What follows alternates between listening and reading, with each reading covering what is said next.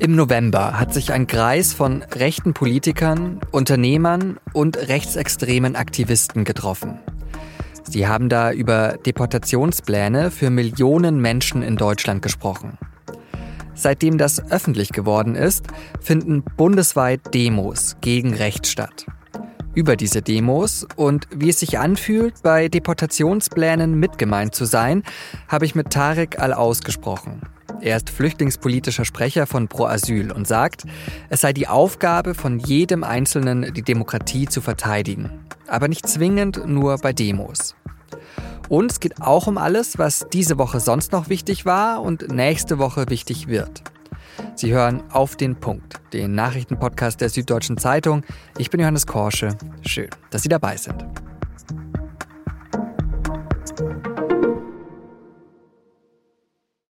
Ein Novemberabend 2023 in einem schicken Potsdamer Hotel. Hochrangige AfD-Politiker treffen sich mit Unternehmern und rechten Aktivisten. Das alles soll geheim bleiben.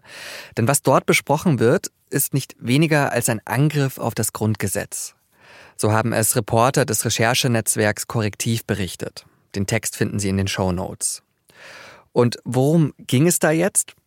Laut den Recherchen wurden bei dem Treffen Pläne für die sogenannte Remigration besprochen. Und das meint, wie man millionenfach Menschen mit Migrationshintergrund aus Deutschland vertreiben und deportieren kann. Ganz egal, ob sie auch einen deutschen Pass haben oder nicht. Dass das nichts mehr mit dem Asyl- und Aufenthaltsrecht oder dem Staatsangehörigkeitsrecht im Grundgesetz zu tun hat, ist ziemlich offensichtlich. Besonders krass ist das Treffen aber nicht nur wegen des Inhalts, sondern auch wegen der Gästeliste.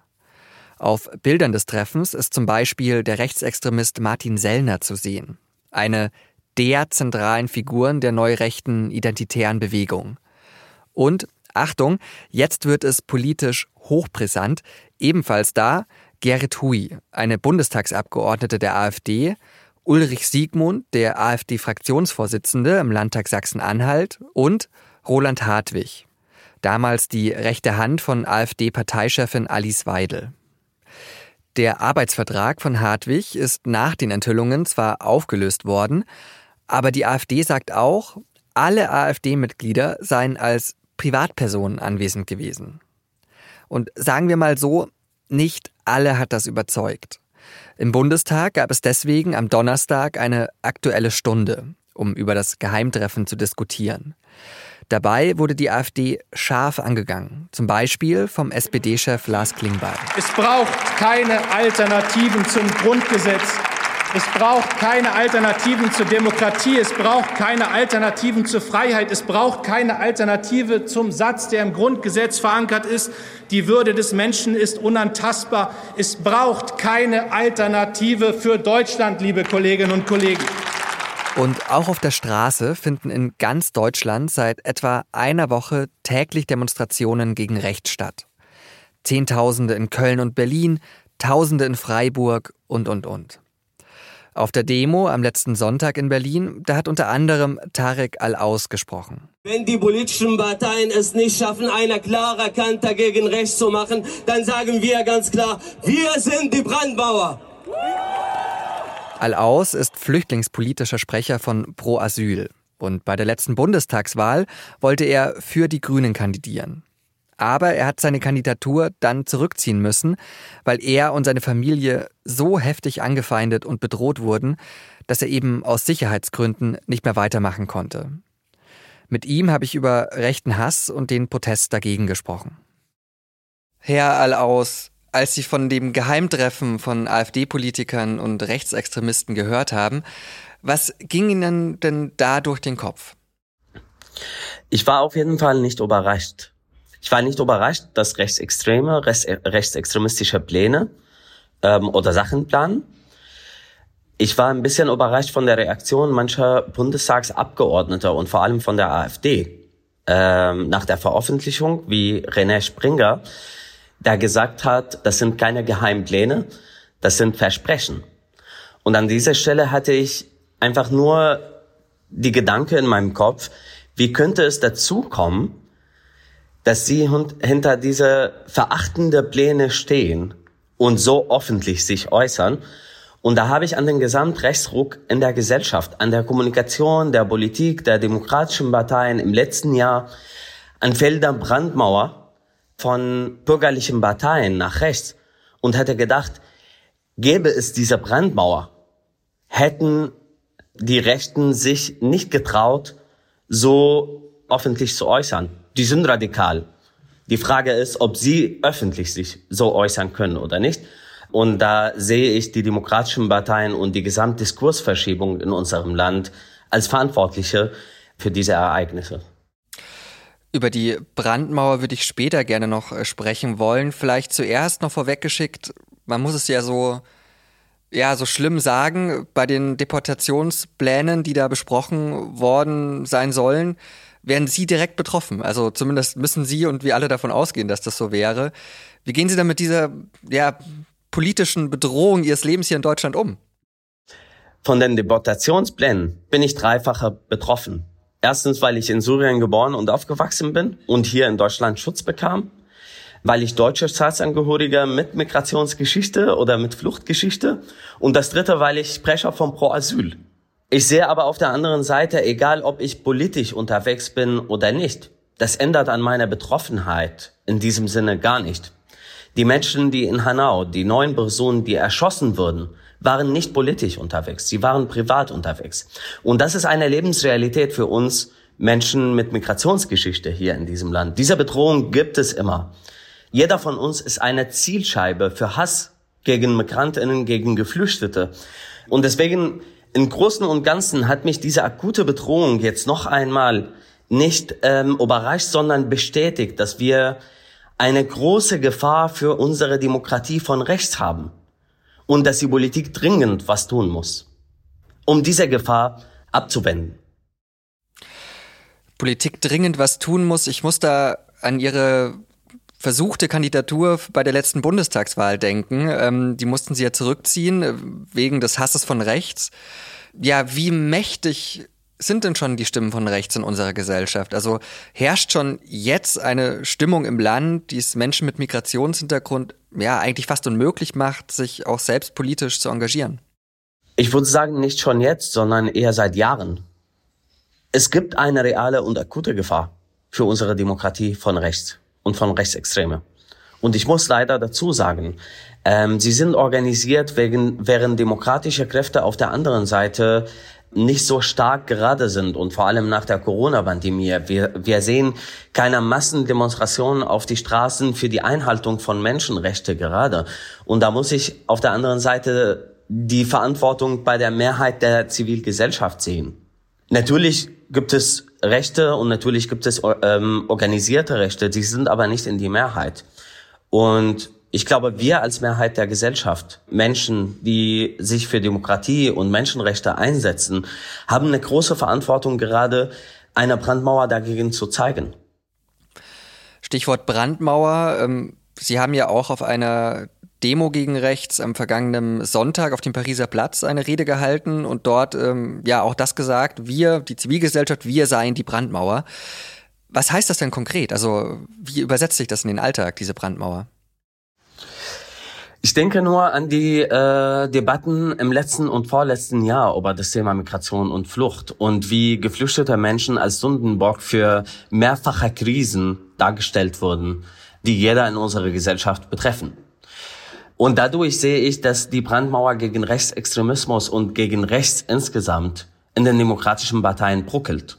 Ähm, auch an die deutsche Gesetzgebung im Bereich Flucht und Migration im letzten Jahr, wo ich gesehen habe, dass Forderungen der AfD von 2017 und 18 jetzt in Gesetze fließen, ihre Rechtrhetorik salonfähiger gemacht und in der Mitte der Gesellschaft mitgenommen würden.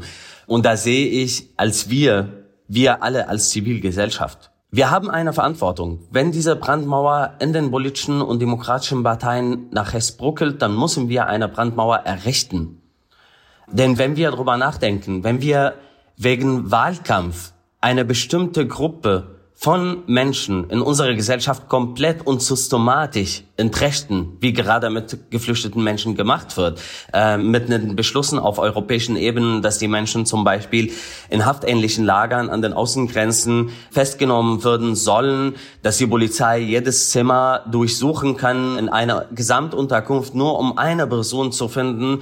Das sind Grundrechte komplett, die gerade weggenommen würden von diesen Menschen. Und ich frage mich, wenn wir alle Grundrechte von diesen Menschen einfach wegnehmen, dann brauchen wir eine weitere Gruppe, um auf ihren Schultern ähm, Wahlkampf zu machen. Deswegen waren wir vom Anfang an alle in der Gesellschaft davon betroffen. Vielleicht wird es jetzt deutlicher durch die Veröffentlichung dieser Pläne. Und ich hoffe, dass das unsere Gesellschaft zum Aufwachen bringt, damit wir alle gegen Rechts stehen.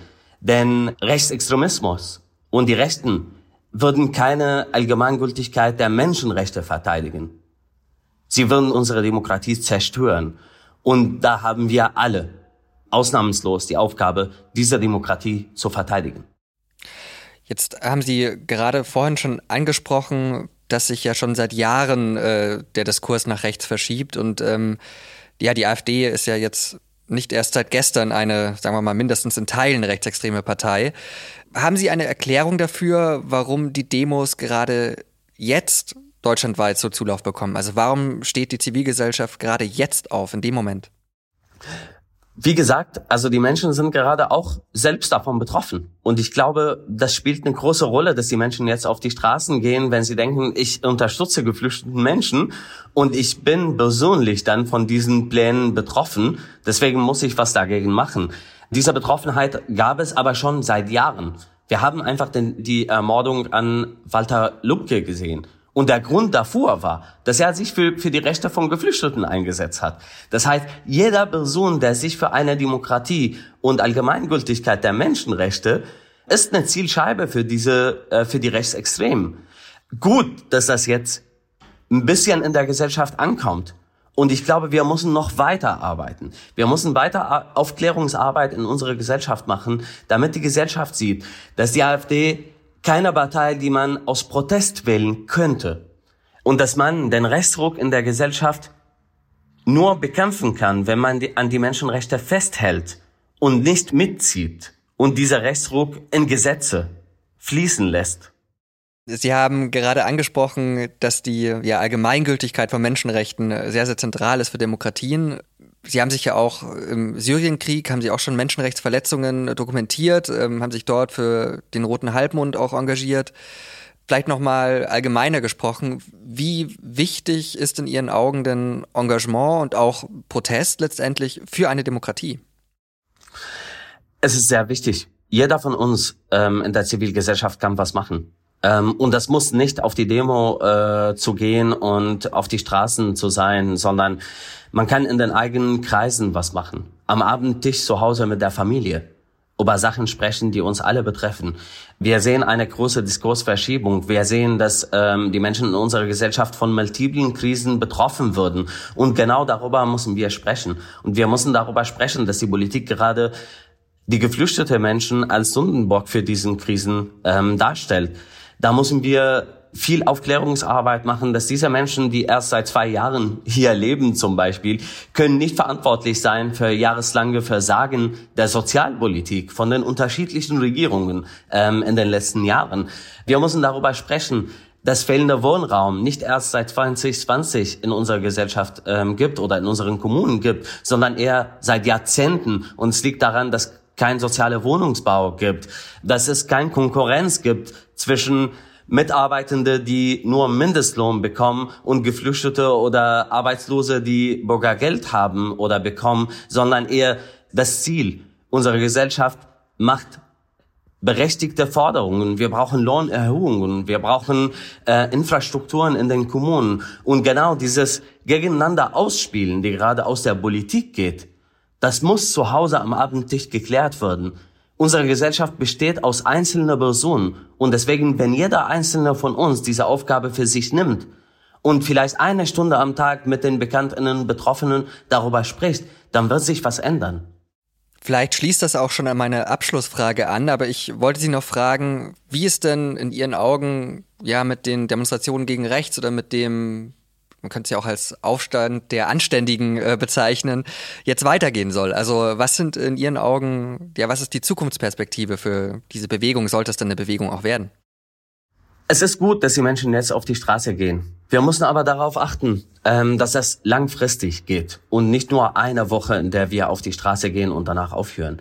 Gerade haben wir äh, mit weiteren Organisationen das Netzwerk Hand in Hand entwickelt ähm, beziehungsweise gegründet. Und wir wollen in diesem politischen Jahr aktiv sein. Wir wollen die Menschen vor Ort unterstützen, die Menschen, die Aktionen vor Ort machen, unterstützen. Wir fangen mit unserer Auftaktaktion am 3.2. hier in Berlin mit dem Motto, wir sind die Brandmauer für den Schutz unserer Demokratie. Aber wir haben mehrere Wahlen in diesem Jahr. Und wir als Zivilgesellschaft, wenn die Politik nicht in der Lage ist, Antworten auf die Krisen zu geben, dann sind wir in der Verantwortung, das zu machen. Ich meine, wir in der Zivilgesellschaft haben uns daran gewöhnt, und zwar seit Jahren, politische Aufgaben zu übernehmen. Ohne die Zivilgesellschaft würden keine Menschen ähm, aus Afghanistan evakuiert. Ohne die Zivilgesellschaft wären keine Menschen im Mittelmeer gerettet. Und deswegen, wir sind daran gewöhnt. Und jetzt haben wir eine neue Aufgabe, die wir annehmen. Wir müssen die Brandmauer gegen rechts errichten. Da sind wir alle davor verantwortlich. Deswegen freue ich mich auf jeden, der sich unsere Auftaktaktion in Berlin zuschließt. Also ein Appell an uns alle zum Schluss. Herr Allaus, herzlichen Dank für das Gespräch. Vielen Dank, vielen Dank von meiner Seite auch.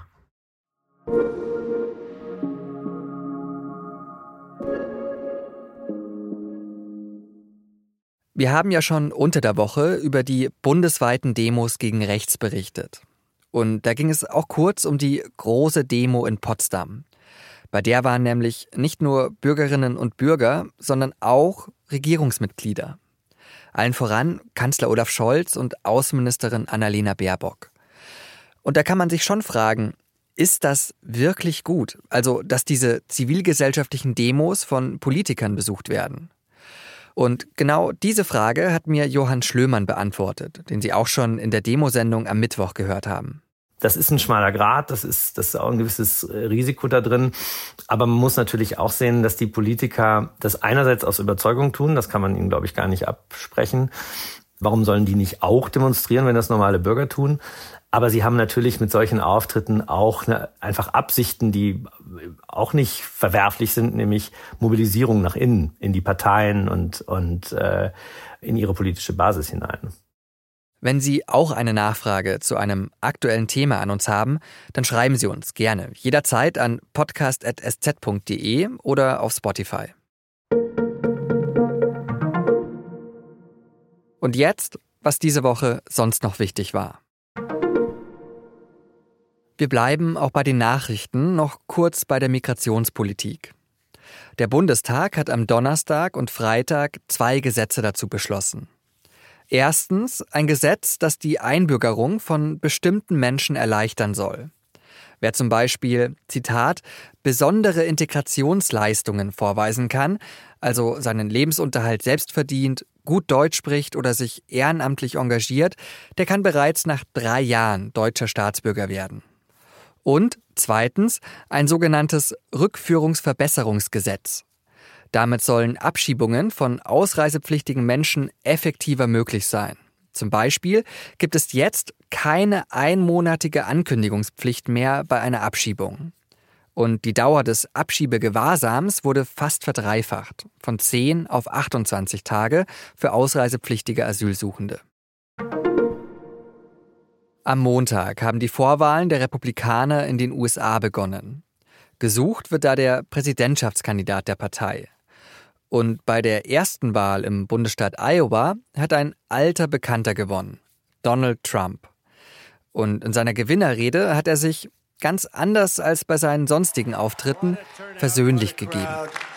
And I really think this is time now for everybody, our country to come together. We want to come together. Uh, es sei jetzt Zeit für das Land zusammenzukommen, egal ob Republikaner oder Demokraten, ob Liberale oder Konservative, sagt Trump da. Und natürlich sollen sich die USA hinter ihm versammeln. In Iowa hat das ja schon ganz gut geklappt. Bei den Vorwahlen hat er die absolute Mehrheit geholt, 51 Prozent. Er liegt damit circa 30 Prozent vor dem zweitplatzierten Ron DeSantis. Mehr zur Iowa-Vorwahl können Sie in der Auf dem Punkt-Folge vom Dienstag nachhören. Da berichtet der SZ-Korrespondent in den USA, Peter Burkhardt, von seinem Besuch in dem Bundesstaat. In dieser Woche ist ein weiterer Konflikt eskaliert. Zuerst hat Iran am Dienstag Ziele in Pakistan angegriffen. Daraufhin hat Pakistan dasselbe im Iran gemacht. Beide Länder behaupten, dass sie mit ihren Angriffen Terroristen attackieren. Die Sprecherin des pakistanischen Außenministeriums hat am Donnerstag gesagt, es gebe glaubwürdige Geheimdienstinformationen, dass große terroristische Anschläge gegen Pakistan durch diese Terroristen kurz bevorstünden. Laut iranischem Staatsfernsehen sind bei dem Angriff drei Frauen und vier Kinder getötet worden.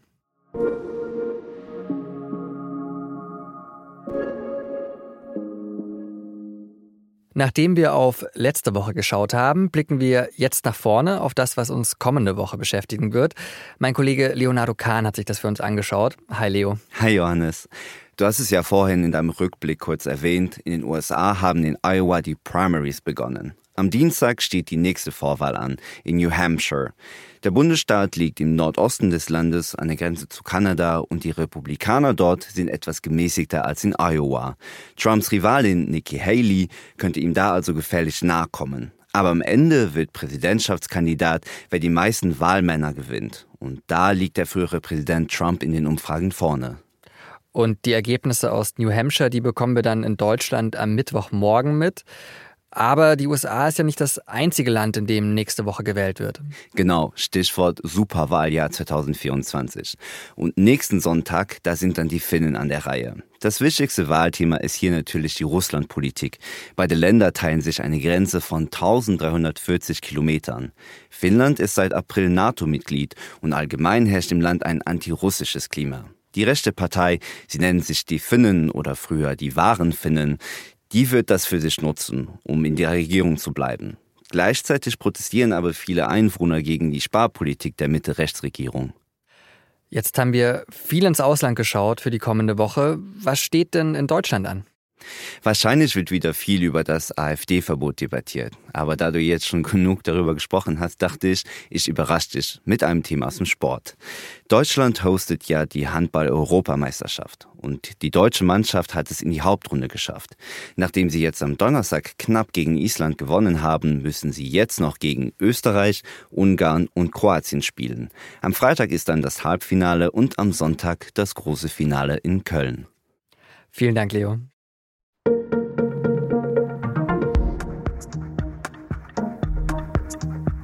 Gerade gibt es da einen Film auf Amazon Prime, der schon ziemliche Wellen schlägt. Saltburn. Und ich weiß jetzt nicht, ob ich Ihnen den Film uneingeschränkt empfehlen kann, weil, also, da gibt es eine Szene, in der zum Beispiel jemand Sex mit einem Grab hat. Aber auch wenn Sie den Film nicht schauen wollen oder ihn bereits gesehen haben, die SZ-Filmbesprechung dazu, die empfehle ich Ihnen uneingeschränkt. Da hat meine Kollegin Marlene Knobloch Saltburn nämlich herangezogen, um über einen aktuellen Filmtrend zu schreiben, den Rich Porn, bei dem die oberste Oberschicht nicht immer schmeichelhaft vorgeführt wird. Link dazu in den Show Notes.